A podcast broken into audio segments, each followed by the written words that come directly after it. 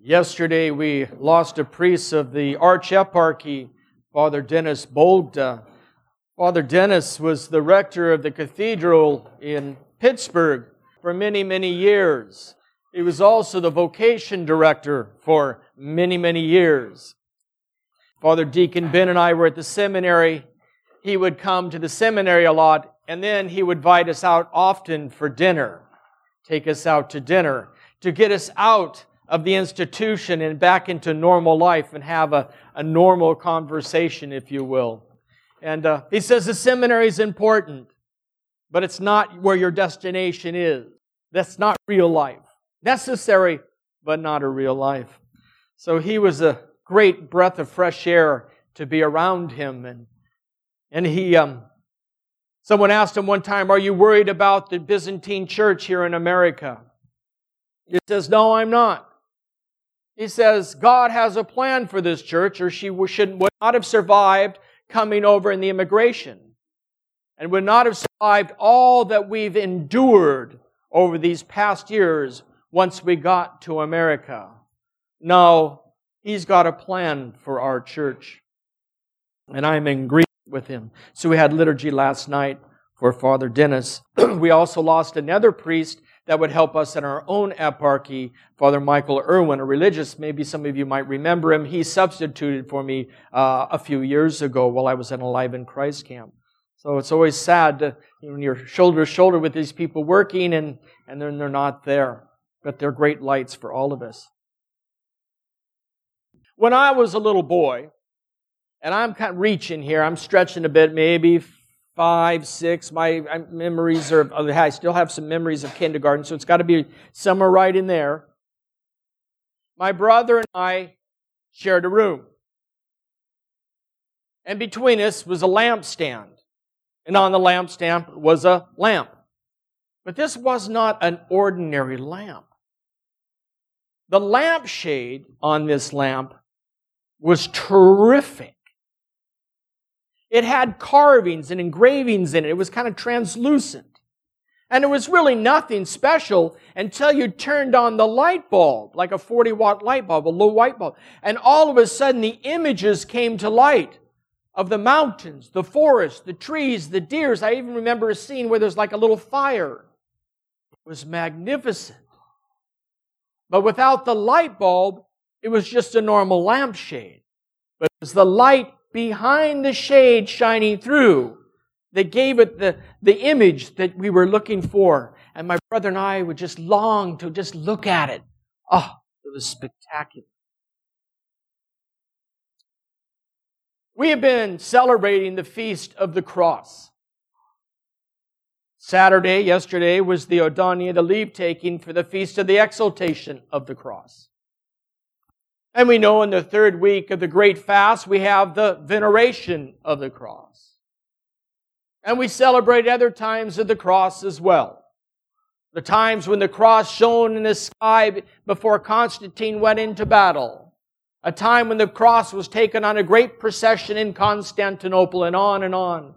Not to mention Fridays are dedicated, to the cross as well as Wednesdays if you're not going to celebrate the Blessed Mother. So the cross is, is big in our church. You can't escape it.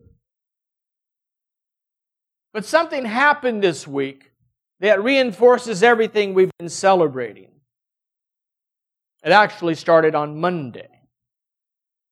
Do you know what it is? It's an exciting thing. Well, if you were following your calendars like good Byzantine Catholics and you were doing your readings, You'll notice before last Monday, you were reading from Mark's Gospel. And before that, we were reading Matthew's Gospel. But suddenly, halfway through Mark's Gospel, we find ourselves starting with Luke and a Lord's baptism. This is what we call the Lucan jump. The church does this to set us up for something great. She's aligning all our gospel readings, pointing us towards the cross. From now on, we will be reading Luke, and Luke will take us all the way to the cross. Luke's gospel is just illumined with the cross. It's everywhere. And that cross is the light bulb behind which we read Scripture. And we see it in our gospel this Sunday. Jesus has been teaching, and a great crowd is following him. He's been teaching quite a while. His name is pretty wide known. His words were electrifying, gripping, life changing. Even at one point, when the guards were sent to arrest him, they came up empty handed and they asked, Where is he? And they said, No one has ever talked like this before. So this large crowd is here, pressing in on Jesus listening to his words, and at the same time clamoring to be touched or touch him. And when we look at this scripture, we look at just that scene, and we see the light of the cross behind the text, illuminating the text, we will see the cross there. We will see that in three short years, there will be another mob, another crowd, only this time they will be clamoring to get to him to crucify him. And they will not yelling out, help us, but they will yell out persecution, blasphemy to him. Jesus gets in the boat, and it's the boat of Peter. Peter's seen these miracles before. Peter was with Jesus at the wedding feast at Cana. Peter was with Jesus when Jesus healed Peter's mother in law. So he's in the boat.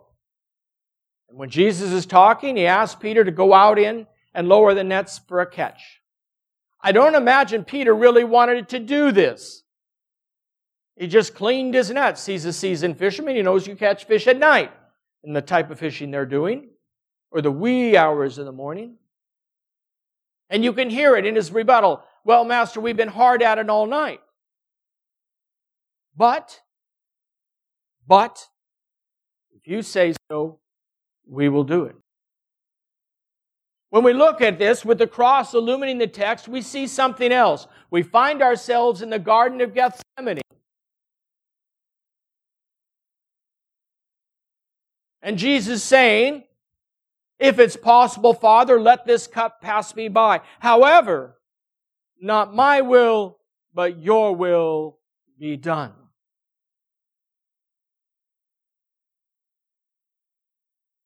Peter lowers the net for a catch. Catches a great number of fish. Beyond his wildest dreams of being possible to catch. And Peter suddenly becomes aware of whose presence he's in and falls down in humility. Forgive me, leave me, Lord, I am a sinful man. When we look at this text with the cross illuminating it, we see Jesus as extreme humility. Being humbled, blasphemed before all, but enduring it out of obedience to his Father and for love of the people that are blaspheming him. But he was humble. We have an icon called extreme humility.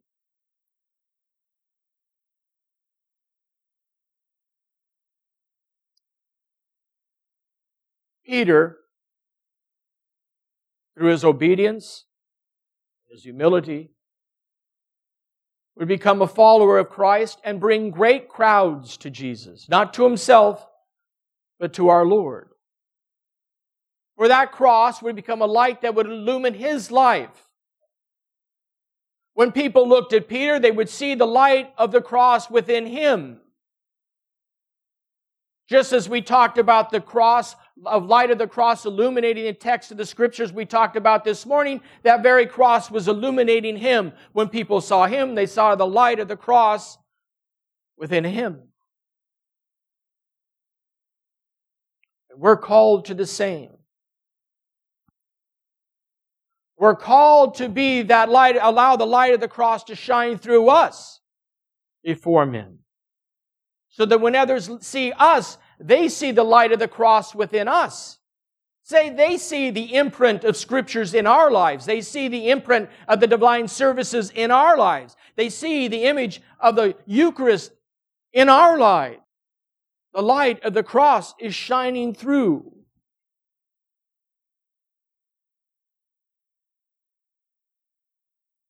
I loved my lamp. I don't know what happened to it. I'm sure it deteriorated, and as soon as it gets a little something, mom would it would go. It was a phenomenal and it was comforting. But no matter how much I looked at it, it would not make a change in my life. It would not make a change within me. But the light of the cross, shining through his son to us, will make a change. The cross is not just about enduring suffering, though that's important. And the cross is not about sacrificing ourselves and our own selfishness, like we talked about last week, though that's important. The light of the cross is all about new life, a new vision, a new destiny.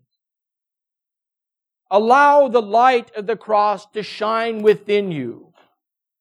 And may Christ be translucent through you so that all may see him. Don't put a basket over yourselves, but stand on a hill so your light may shine before men.